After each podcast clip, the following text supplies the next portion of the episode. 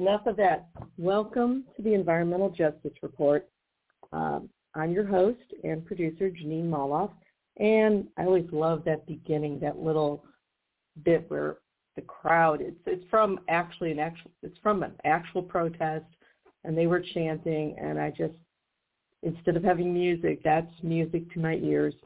So tonight we're going to talk about the EPA. And the title is How the EPA Was Defanged and Let Polluters Off the Hook. So just the other day, the new EPA administrator for President Biden, namely Michael Regan, was in my hometown of St. Louis. And he met with the environmental activist group known as Just Moms, or the Moms. Now, this is a group that's been fighting to make the federal government do its duty and clean up and remove illegally dumped nuclear fuel in an unprotected landfill situation, in, I'm sorry, in an unprotected landfill situated in the middle of the suburbs. And this landfill is known by its infamous name of Westlake. Now the moms were really grateful to meet with the EPA administrator along with our first district Congresswoman Cori Bush. Regan seemed ready to get the job done along with President Biden, and that's wonderful. Unfortunately, there's some complications that perhaps both President Biden and Michael Regan, the new head of EPA, hadn't factored into the equation. And that's namely the role of long-term government career agency heads and the, defund, the defunding of the very mechanism established to pay for toxic cleanups like Westlake landfill, which and, and that mechanism is the Superfund. So apparently it seems there are some career scientific administrators who have basically not respected the need for transparency and accountability. And this pattern stretches way back long before Trump, though Trump's administration was particularly egregious and obvious regarding open corruption. So this is the first part of the report about the careerists that, again, make sure there's no meaningful accountability. The second part of the report, which is a little shorter because it's more direct, it deals with the simple fact that in 1995, a GOP-dominated Congress uh, with Newt Gingrich as the Speaker of the House allowed this part of the Superfund, the rule called polluters pay, they allowed it to expire. Okay? So basically the EPA was set up in I believe 1980 and there was this part this the Superfund was set up then and there I'm sorry, the Superfund was set up in 1980, excuse me. And there was this rule called polluters pay that was inserted into it. And it's kind of a version, it's basically a takeoff on the old idea, you broke it, you bought it. In other words, if you basically polluted, you, you must pay to clean it up and provide restitution for the damage you caused. And again, the GOP allowed that rule to expire in 95. And since then, the taxpayer's been saddled with the bill for toxic pollution that corporations have caused and produced. That's the second part of the report. So let's just get started. Um, first, I looked at a piece published in The Intercept by Sharon Lerner. And the, the headline was simple, the fight to clean up the EPA. Trump nearly broke the EPA. Can the Biden administration repair the damage? Well, here's what happened. Lerner wrote about this, and the EPA apparently acknowledged that, quote, over the past few years, I am aware that political interference sometimes compromised the integrity of our science. Now, that quote came from Mikhail Freedhoff, who is the acting assistant administrator for EPA's Office of Chemical Safety and Pollution Prevention. And that quote was in was written in a March 10th internal memo. Now, Freedhoff pointed to a 2020 risk evaluation involving the chemical trichloroethylene. And apparently Freedhoff said that that particular evaluation was altered, if you will, in other words, tampered with, at the direction of White House staff during, under Trump. Don't you just love this? If it was, she said it was altered. Why not just say what it was? It wasn't just altered. In other words, they tampered with data the Trump administration.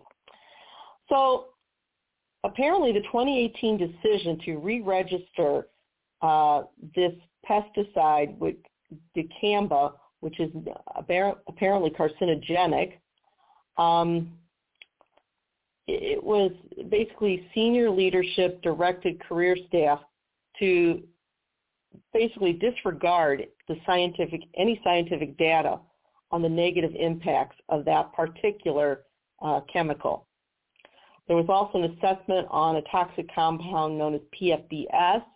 The EPA released on which which the EPA released on Trump's very last day in office. Okay, talk about sneaking it in, right? And here's the thing, the assessment of the toxic compound PFBS, again, EPA released it on Trump's last day in office. Freedhoff described that particular um, memo at, that it contained conclusions that were, according to Freedhoff, quote, the product of biased political interference. You got to say that again. Okay? Friedhoff said that this assessment of a toxic compound, PFBS, which was released by the EPA on Trump's very last day in office, was, was basically characterized by Freedhoff as having conclusions that were, quote, the product of biased political interference. Wow.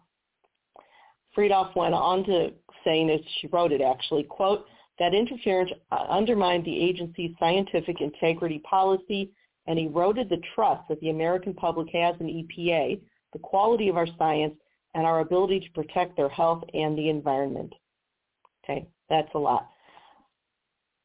Basically, what Freedhoff was saying is that non-scientific personnel, and perhaps some scientific personnel, politics dictated what was going to appear in a scientific report. Okay, in other words, the Trump administration appears to have tampered with data that went into an official EPA assessment. Okay? Now, this problem of internal interference within EPA is going to be something the Biden administration is going to have to deal with. And they're going to have to, according to Lerner, recommit to scientific integrity throughout the entire federal government. So, you know, President Biden his first day in office issued an executive order and he pledged to do the following, quote, to listen to the science, to improve public health and protect our environment, to ensure access to clean air and water, to limit exposure to dangerous chemicals and pesticides, end quote. Then a week later, President Biden's White House issued a memorandum, and it basically presented a plan for how federal agencies would go about restoring any sort of trust in scientific integrity. Okay? You have to remember, this may sound relatively simplistic, but the past four years, you had, according to Lerner, the writer of this report, political and corporate interests, quote, that routinely prevailed over law and expert knowledge. I'm going to say that again. During the past four years, quote, political and corporate interest routinely prevailed over law and expert knowledge, tampering with data. So science took a hit. We all know that the EPA and throughout the federal government, any reference to climate change was basically wiped clean from any of the websites. Okay, talk about cancel culture. That's the ultimate cancel culture. And it got worse than that. In the Oval Office, according to what Sharon Lerner wrote, Trump altered hurricane, Trump altered hurricane forecast with a Sharpie.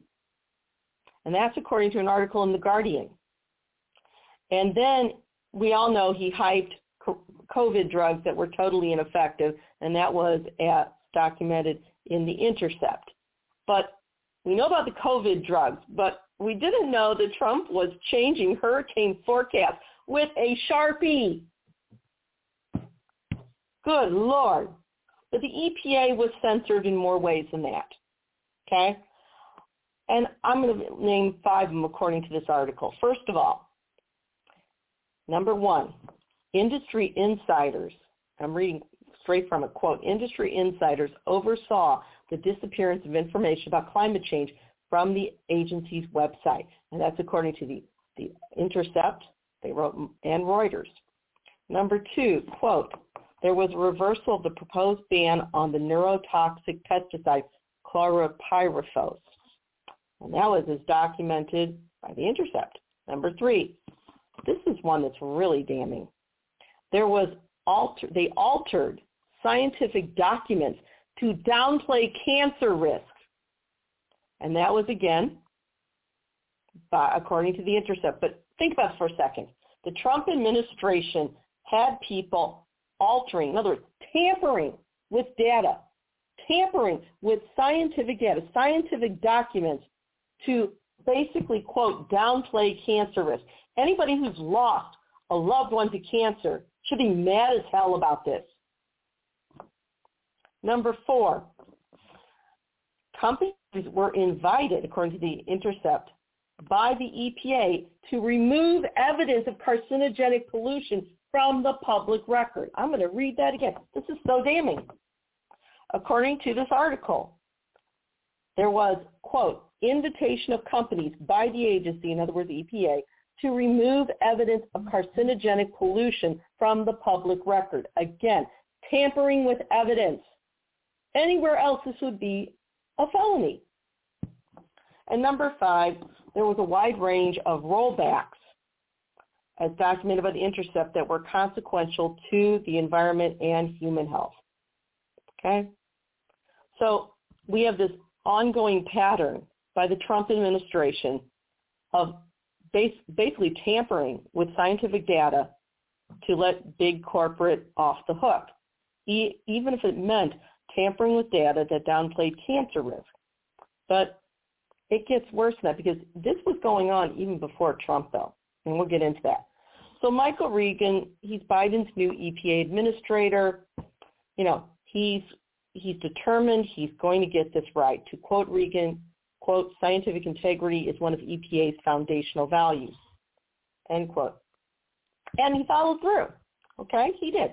Uh, according to the Washington Post, Regan basically fired more than 40 advisors that were part of the agency's Science Advisory Board and Clean Air Scientific Advisory Committee.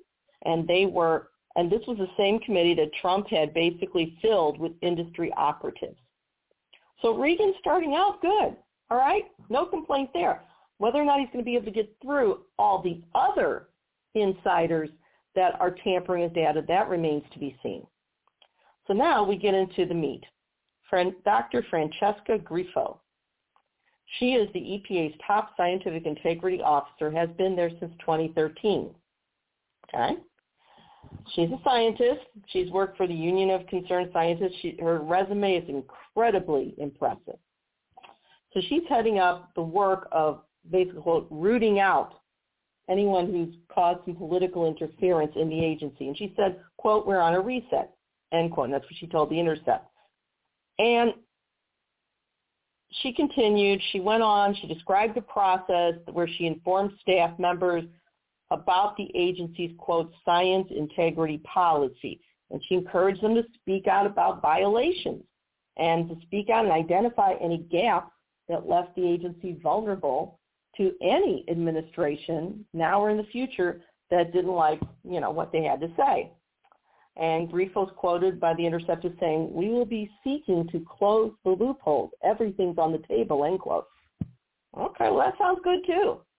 But as the EPA began that, there were some staff and environmental experts that really were leery about this. Okay, they just they didn't think that Grifo would be able to basically demolish the the industry interests that have basically corrupted the agency. So let's get into it a little more, naming names. Earlier this month, the EPA uh, sent out an updated toxicity assessment for PFAS, the PFAS compound um, that was basically the subject of the Trump administration's incorrect assessment earlier in the year, and it had been waiting for assessment two years before that. But here's the thing. Agency officials haven't named or held accountable the people that were responsible for this stalling and for this interference with that very needed assessment. And agency officials haven't named or held accountable any of the other breaches of scientific integrity that have been already identified. My question is, why isn't the DOJ investigating what's happening in the EPA? And it turns out the agency doesn't want to punish employees or former employees who may have undermined the agency's operations. This is according to Dr. Grifo. Quote, Dr. Grifo told The Intercept, quote, we're not playing a blame game. The way our scientific integrity policy is written is that specific disciplinary accountability is not in our lane. So our work is to figure out what what happened and safeguard the science. End quote. Okay, I'm tired of this. Grifo's wrong. This identifying who did what isn't a blame game. It's about holding people legally accountable for wrongdoing. It's called rule of law. And any government administrator that has a problem with rule of law should be fired and possibly investigated for obstruction of justice. And as I said before, Grifo has an impeccable resume. You know, I suspect she's just trying to limit her responsibility to the science venue and leave legal questions to the agency lawyers. But this, at this time, there's no way to separate the two issues. When a scientist fails to out or, or to expose political interference, and that same political interference is necessary to implement policies which expose our people to dangerous elements, then you can't insist on this ludicrous Chinese wall of separation. And maybe Grifo's choice of words, you know, the whole blame game idea was unfortunate. But the issue of scientific corruption and potential obstruction is too serious to ignore, especially when we're talking about potential carcinogens in the air we breathe and the water we drink. So no, this, Dr. Grifo, this isn't a blame game. This is about rooting out the very corporate corruption that grants corporate entities the legal right, if you will, to potentially poison all of us, one breath at a time. And Lerner apparently agrees. Um, in fact, Lerner went on in her article, you know, Lerner says, you know, basically the choice to not hold wrongdoers accountable leaves the agency vulnerable to ongoing corruption. That's a direct quote. And there were many science and government experts that were interviewed in her article. For instance, Eric Olson, who is an attorney that began his career at the EPA and he now directs the Natural Resource Defense Council advocacy initiatives on health, food, and agriculture, was quoted as saying the following, quote, the science integrity policy itself is pretty good. But if you have routine violations of the policy with no known consequences, it means that it's a paper tiger that isn't worth the paper it's written on. End quote. Amen. And, and Lerner goes on to say, quote, without consequences, the scientific integrity policy is essentially greenwashing, end quote. And Sharon Lerner's right. We go to another uh, expert, Bill Hirzy. Now, Bill Hirzy is a chemist, and he worked at EPA between 1981 and 2008, and he spoke about the need for greater accountability as well. Hirzy was also the chemist who helped to author one of the EPA's first science integrity policies, and he's blowing the whistle. To quote Hirzy, quote, there should be disciplinary action of some meaningful sort, employment consequences, demotions, suspensions. Okay? Um, and he said the same thing. If there's no consequences, this, this whole scientific integrity policy is greenwashing. And to quote Hirzy, quote, it looks really good on paper, and when they go to congressional hearings, they can trot it out, but when bad stuff is happening in the agency, there is no way for them to remedy it, end quote. Hirzy went on to point to a provision inside that same scientific integrity policy that specifies, quote, it does not create any obligation, right, or benefit for any member of the public, substantive or procedural, enforceable by law or in equity by any party against the United States, its departments, agencies, or entities its officers, employees, or agents, or any other person. That means you can't grieve it.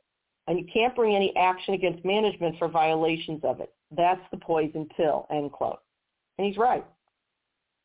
This scientific integrity policy is garbage because it has no fangs, right? There's no, no way to hold people accountable. There's no enforcement mechanism. Now, Hirzy served as an officer of the EPA Headquarters Professionals Union for 20 years.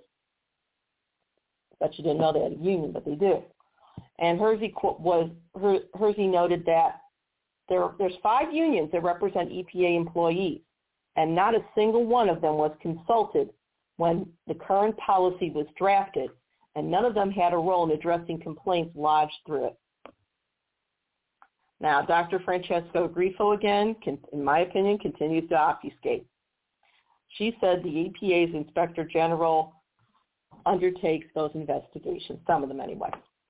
But she also went on to say that the EPA Inspector General's office really focuses on criminal cases of waste, fraud, and abuse, and that they've only gone after a very limited number of employee integrity cases in recent years. Okay. My question to Dr. Grifo is this. Isn't covering up data or tampering with honest data a case of criminal fraud? Given that that same data in question could result in policies which allow polluters to continue polluting with relative criminal and civil impunity, isn't that a case of possible collusion or, or even worse, conspiracy to commit fraud?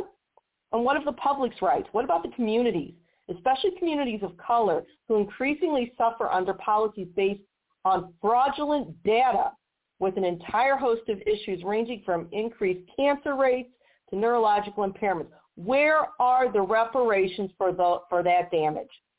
Now, Dr. Grifo, this tampering with scientific data is not a victimless crime, and your vision of accountability is woefully inadequate. Now, there was an EPA scientist who went unnamed, one of many actually, who filed a complaint on the scientific integrity issue. And this scientist claimed that um, Grifo's office claimed that, yeah, it's important to hold corrupt actors, they call them, responsible. Um, quote, there have been multiple recent meetings about scientific integrity recently, and over and over they say that they are not here to punish. Quote, the word punish always comes up here as we are not here to punish.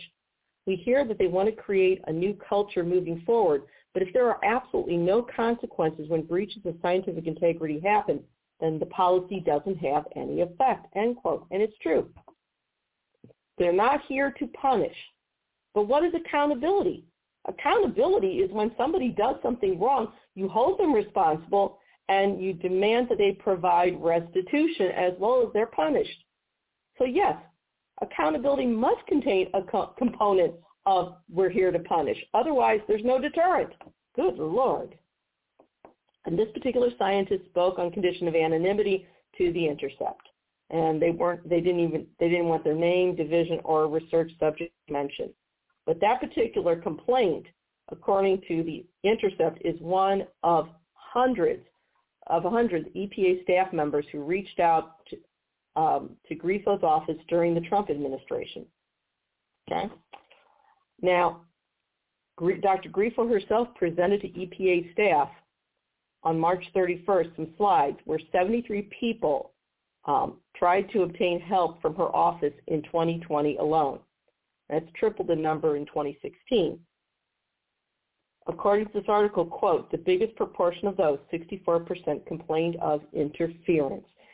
Others alleged suppression, manipulation of scientific evidence, and alteration of scientific products, end quote. Again, tampering with data that lets corporate off the hook. If you did this in any other venue, there would be punishment. People would be charged with multiple felonies. Why? Why is? Why are these EPA employees, especially Dr. why are they off the hook? And there's a lot of scientists that really felt totally unprotected by Grifo's office. Um, an EPA staffer that filed a scientific integrity allegation that is in Grifo's office um, was quoted saying, I am under so much mental strain, I couldn't get out of bed for a while, end quote. The scientist works on an issue of significance to public health. Okay, we don't know what that issue is, but we can pretty much guess. And described witnessing their superior, in other words, whoever their superior was, quote, altering their work in a way that they believe could result in widespread health consequences. Okay. This is an allegation of evidence tampering that could, I'm assuming, negatively impact, in other words, that, that could harm the public health. And the quote is, I lie awake at night thinking about the impact this is going to have on the American public, end quote. We've got more. Kyla Bennett uh, is the Director of Science Policy at PEER. Now, PEER is an organization that supports environmental whistleblowers. And Bennett discusses this utter lack of transparency, accountability, and honesty at EPA. And she's, Kyla Bennett said that this unnamed scientist isn't alone. Quote, to quote Bennett, quote, some of my clients who are involved in the scientific integrity process regularly call me sobbing on the phone because they're so afraid that their that their inability to stop the agency from doing what it's doing will harm the American public. Okay, end quote. So not only these violators not punished, but whistleblowers suffer unofficial punishment. Okay, uh, to go on. Um, quote, this is these are some of the scientists. Everyone I know or talked to who has filed a complaint has been retaliated against. And so far, no one who has done the retaliation has been held accountable, end quote. Okay? So where has Dr. Grifo been in this corrupt culture? I mean, it seems that she merely perseverates on the official line that we're not here to punish, but she refuses to follow through on these claims, which appear to be meritorious. And these claims that if left alone, that if these claims, if, if continually neglected, could harm our health nationwide. We don't know how many EPA employees have faced that kind of retribution, but there was a 2020 survey involving 181 staff members, and this was the agency's Office of Pollution Prevention and Toxics, and it suggested that the abuse is rampant. Okay?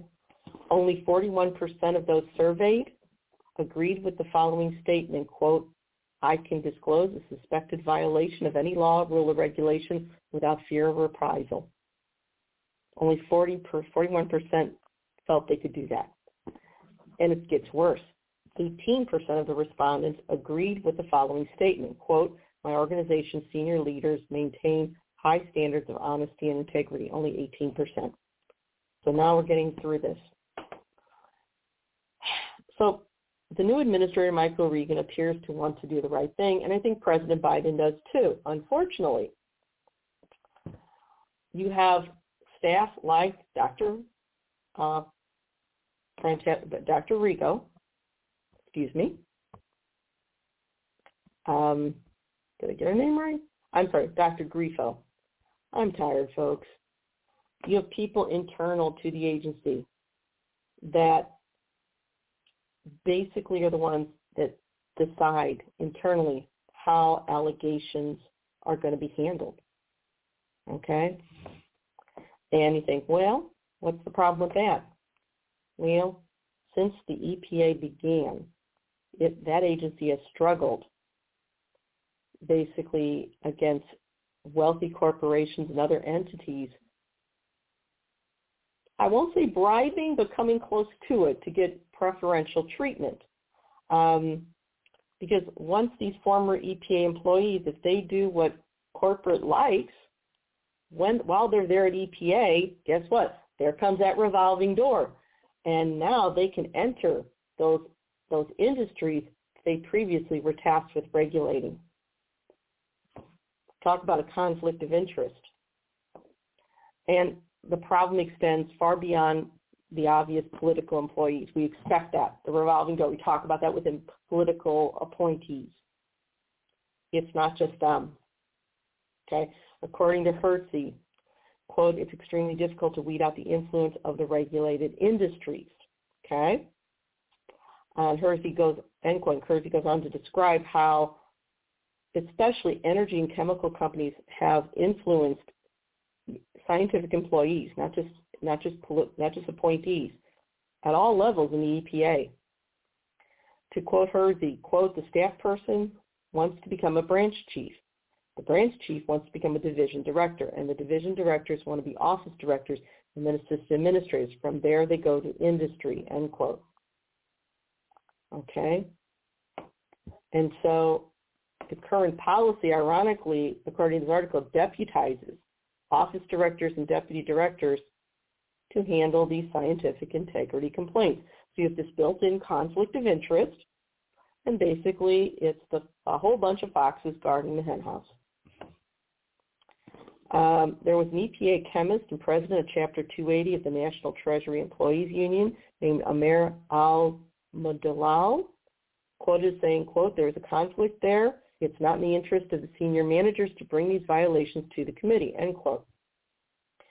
A scientist who filed an integrity complaint, uh, another one worried about assigning managers any role regarding these scientific integrity issues. Quote, managers are not just complicit in integrity violations, but in some cases they, they are the agents of the integrity violations. I'm going to repeat this.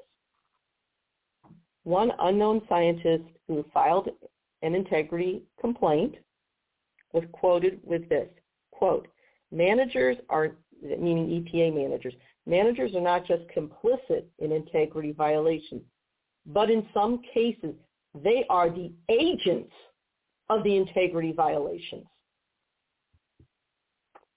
The corruption is that deep. When Dr. Grifo, who heads this integrity issue, was asked about how division heads are involved in the scientific integrity process, um, she claimed if people are worried about speaking to their own managers, they can reach out to her directly or to managers in other divisions of the agency. Really. And yet Grifo's failed to dismiss and otherwise discipline these same corrupt officials. So why would any ethical EPA scientist go to her? It's akin to complaining about an abuser and you complain about your abuser to their complicit mother. It doesn't work. So what about the cleanup? How are we going to fix the EPA? Now, scientists have left the agency in huge numbers during the Trump administration. And the unnamed scientist that we've quoted throughout um, thought about quitting as well, was quoted as saying, quote, we were at a point as a group where we would either leave our colleagues in the dust to be abused and ground out or try and do something about it. So they tried to stay and they filed a scientific science integrity complaint, you know, once again. Um, it's just insane. This article went on to also claim that Grifo as well considered leaving during the Trump years. Uh, and during the Trump years, Dr. Grifo um, basically was sidelined and silenced, and her office was side, sidelined and silenced. And yet, if she had blown the whistle on Trump and his buddies, it would have done some good. It could have led to a forced congressional investigation and possible criminal charges against compromised EPA staffers. And again, this is another instance where you have scientific personnel who did not have the integrity themselves, who did not have the courage to stand up to Trump and risk their jobs. And I'll point to Dr. Fauci as a perfect example. He could have blown the whistle on COVID long beforehand, but he didn't want to risk his job. He thought, I don't know, maybe he could handle Trump. Nonsense. As a professional person myself, you have a, an obligation that when you know something is corrupt, yes, you must blow the whistle. It's not about whether or not you think you can change them. That's that's an excuse. But I'm getting sidelined here. So Dr. Grifo's office was so muzzled so badly that House members invited her to a hearing on a bill that would have given scientific integrity protections the force of law. This was in 2019. And according to documentation from NPR, Grifo wasn't even allowed to testify. And it gets worse. According to documentation from casino.org, the EPA sent, I'm just going to read this exactly. You, you can't make this stuff up. Quote, the EPA sent a former Trump campaign worker who has ties to a Las Vegas casino and no science background, end quote, to testify at this hearing this hearing that would have given scientific integrity protections the force of law. Unbelievable. Now, Grifo was quoted as saying, quote, do I stay being partially effective or do I go and do something else? Or do I go and end up on the front page of the Times? End quote. Okay. And she said she wanted to be around for the cleanup, end quote. Okay. Grifo goes on to say, quote, my fear is that it's going to be back to square one as soon as we get another bad president in office. I'm sorry, I take that back. This is an unnamed scientist. So Grifo was quoted as saying, we want to be around for the cleanup. Okay, I can admit when I'm wrong. The article ends, though, with this, the same unnamed scientist who's waiting on their ethical complaint, and they quoted saying, quote, my fear is that it's going to go going to be back to square one as soon as we get another bad president in office.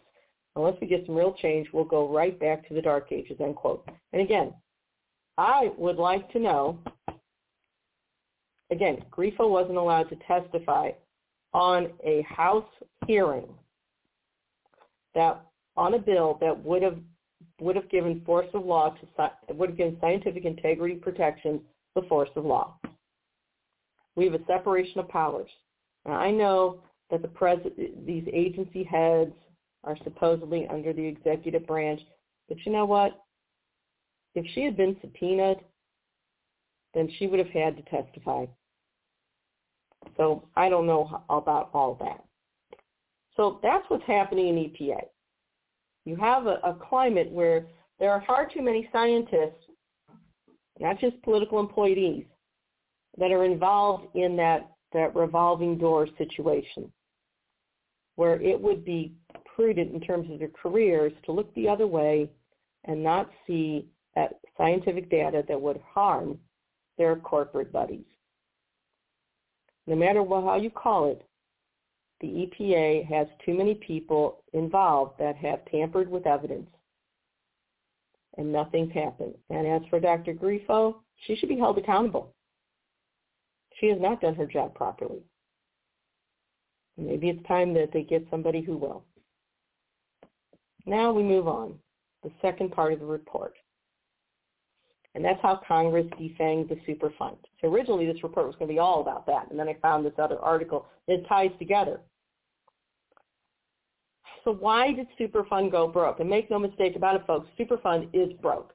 That's one of the reasons why all these Superfund sites have not been cleaned up. There is no money. So here's what happened.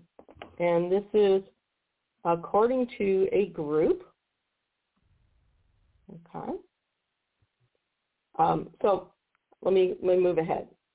So after Love, after the disaster of Love Canal, okay, this group is CHEJ, Congress passed the Superfund law in 1980, and it was supposed to protect communities that have been devastated by toxic pollution. Now, within the Superfund law, the law required that these big polluters pay into a fund that would be used to clean up their, their messes. And it was, it was casually referred to as the polluter's pay tax, or polluter's pay. Then came the contract on America with Newt Gingrich and other GOPers. So in 1995, the polluter's pay tax was about to expire. And the Congress, controlled in both chambers by Republicans, decided not to renew it. So they let that tax expire.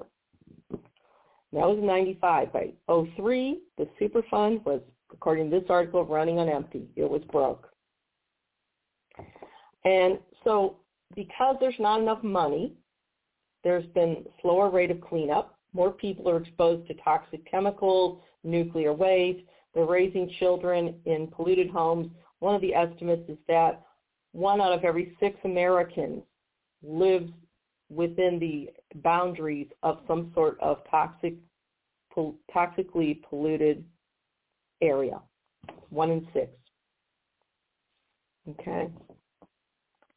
So this group basically is they're trying they're basically saying we need to make we have to reinstitute the polluters pay tax. Okay? They're saying chemical, oil and gas and other corporations have to pay to clean up the mess they made. Um, and since our economy is struggling with COVID, climate change is getting worse. the public shouldn't have to pay for this. Polluters and large corporations need to pay restitution for the damage they've done. So, and again, the uh, um, U.S. PIRG uh, has also said the Superfund is underfunded. And according to their PIRG, U.S. PIRG Education Fund, they have a major report that was just released, uh, and it is titled Superfund Underfunded. Um, how taxpayers have been left with a toxic financial burden. And it was released just this past February. According to their executive summary, again, the same thing. Congress passed the Superfund law, which is officially called the Comprehensive Environmental Response, Compensation, and Liability Act, or CERCLA. Notice the word liability in there because these big polluters are liable.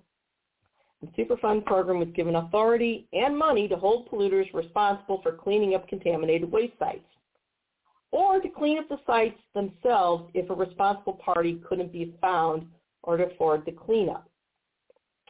And these toxic sites, according to this report, contain, quote, some of the most hazardous chemicals known to humankind, end quote. Um, there's a, there was a Superfund toxic waste program. It protects people from these contaminants and the health problems that come along with it. And Make Polluters Pay tax was originally funded by a tax, guess who? On the chemical and petroleum industries. Sound familiar? They're trying to reinstitute it. All right? And right now we have Congressman Pallone in the House and Senator Cory Booker in the Senate where they are trying to um, bring back the polluters tax. But according to from the Office of Congressman Pallone, they explained further. They talk about what are called orphaned sites.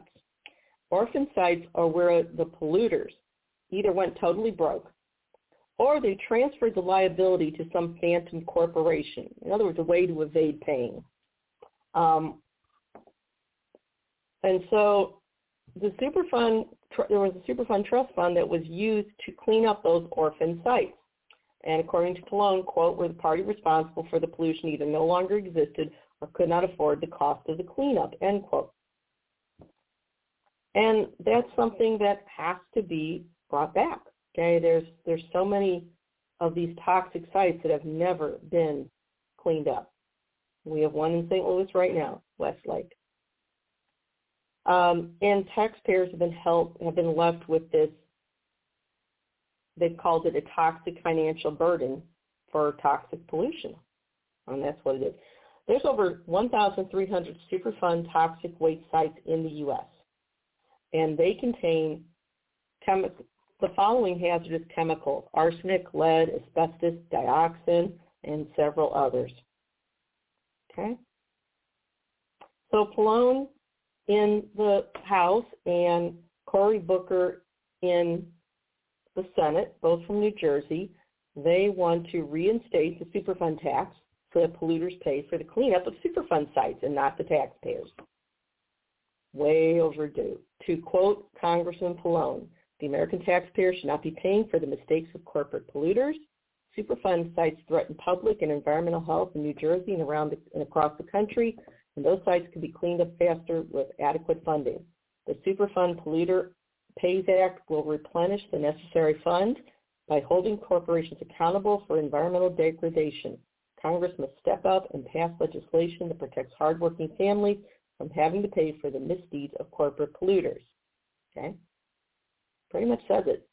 This this part of the report is just that obvious. Okay?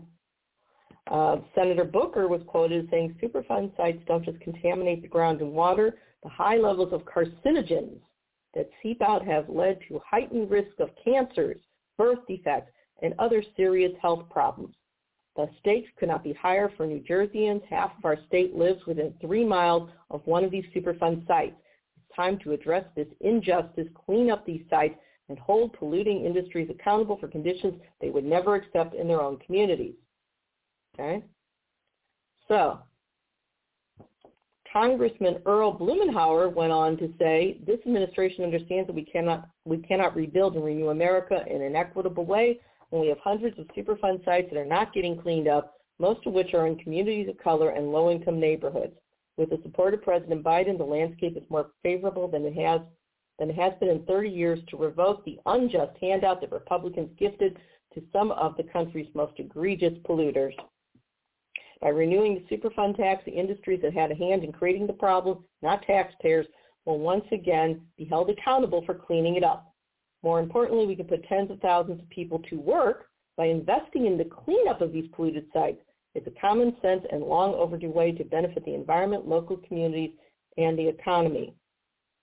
Okay, now, one more. Marcus Sibley, chair of the New Jersey State Conference NAACP Environmental and Climate Justice Committee speaks out. And he's saying those who commit crimes, environmental or otherwise, have to pay restitution. Why should corporations be off the hook? And here's Marcus Sibley, quote, in our country, people who commit minor crimes have to pay restitution fines. Even if they are poor or if the crime was out of necessity, they owe a debt to society for their infraction. Now in the instance of Superfund sites, we're content with the rich entities responsible for massive amounts of pollution in our environment not paying their fair share? Unacceptable. Therefore, the New Jersey State Conference NAACP Environmental and Climate Justice Committee commends Congressman Pallone's reintroduction of the Superfund Polluter Pays Act. The victims should not foot the bill left by the perpetrators, end quote. Okay? So those are the two parts of this report. We have a culture inside the EPA, which, again, I believe that Michael Regan and President Biden want to clean it up. I, I, I want to believe that. I do. Michael Regan, EPA Administrator Michael Regan, started out well when he fired 40 internal EPA employees that were involved in manipulating data. And that's great. But there are still far too many career EPA employees, not just political appointees, that have been, if not obviously bribed, that have been influenced, shall we say, by corporate, by the same corporations they're tasked with regulating, and they want to be employed and make the big bucks by these other industries so that revolving door. We have to do something about that. Okay, we can't allow this revolving door to continue. It is a invitation to massive corruption. We have not just during the Trump era, but throughout data that has been not just left out. We've had data that was tampered with, where the public's been left to believe that the situation wasn't as hazardous as it truly was with cancer rates skyrocketing, not just for adults, but for children as well. What is it going to take to get honest science again? But there's a couple other points I want to talk about. You know, the EPA has become ineffectual. There was greenwashing. First of all, the science integrity policy of Dr. Grifo has no teeth. There's no right to pursue any disciplinary measures for scientists who cover up wrongdoing on the part of polluters and their corporate attorneys. That has to change. Whistleblowers have to be able to come directly to a superior, not worry about being retaliated against, and say, look, this is fraudulent data. Then we have the Superfund itself. It was defanged. The GOP allowed the, the polluters pay provision of, super, of the Superfund law to expire. Okay, so I have a few questions still before I end this report. First of all, the science integrity pro, uh, the science integrity process was arrived at, but the five unions allegedly set up to represent various scientists and other EPA employees were excluded from negotiations on whistleblowing. Why? Who excluded them? And when are they going, when are these unions going to be allowed into those negotiations? Two, why didn't the Department of Justice investigate and possibly prosecute EPA personnel who were tampering with data, data that affects the air we breathe and the water we drink? Okay? in any other line of work, if you, especially in science, if you tamper with data, that's the same as tampering with evidence. It's a felony. Period. And for Dr. Grifo to claim we're not about punishing people. You can't have accountability with, first of all, without transparency, knowing what's going on and seeing all the data and having it honestly assessed. Secondly, you can't have accountability if there's no forced restitution. Of course, accountability involves some punishment. Otherwise, you have absolutely no deterrent force. So that's part of it too. And then finally, my last question. Seems like I have more questions than answers these days. The polluters pay rule in the Superfund law had an expiration date. Why? Why was there an expiration date on forcing polluters to pay restitution and holding them liable for the crimes they commit? Corporations and other polluters should always have to pay restitution. Why were they allowing the corporate person, as, as the late Justice Scalia said, why would you allow them? Well, we know why. It's big money. But the point is this. Why was there an expiration date? Why did Congress write the law that way? Now, I'm sure the Republicans had something to do with it and probably some corporate Democrats too, because these corporate polluters didn't want the law to be too strict. But we have to be able to hold members of Congress accountable as well. If you have true rule of law, when somebody commits a crime, as they have, they're liable, both civilly and criminally. And there should be no expiration date on making polluters pay or making any criminal pay. That's nonsense. We either have rule of law or we don't. And the problem is that we've had too many attorneys, especially corporate attorneys, in my opinion, that have basically nickel and dime the law and nitpicked it to death so that it's no longer rule of law. It's a rule of suggestion. So again, why was there an expiration date on the polluters pay rule? There shouldn't have been. If you can have an expiration date on the polluters pay rule, you could have theoretically an expiration date on civil rights. And actually we did. We saw that with the Supreme Court, and I believe with the Sheffield case, where basically some of the provisions of the Voting Rights Act were stripped away by the Supreme Court because they said, oh, we don't need this anymore. There's an expiration date. There should never be an expiration date on a person's right to justice. There should never be an expiration date on a community's right to justice. There should never be an expiration date on rule of law, period. It's my opinion. I hope you enjoyed the show and learned something about it. We will be talking about this more again. So with that, I will say good night and God bless. Thanks for tuning in.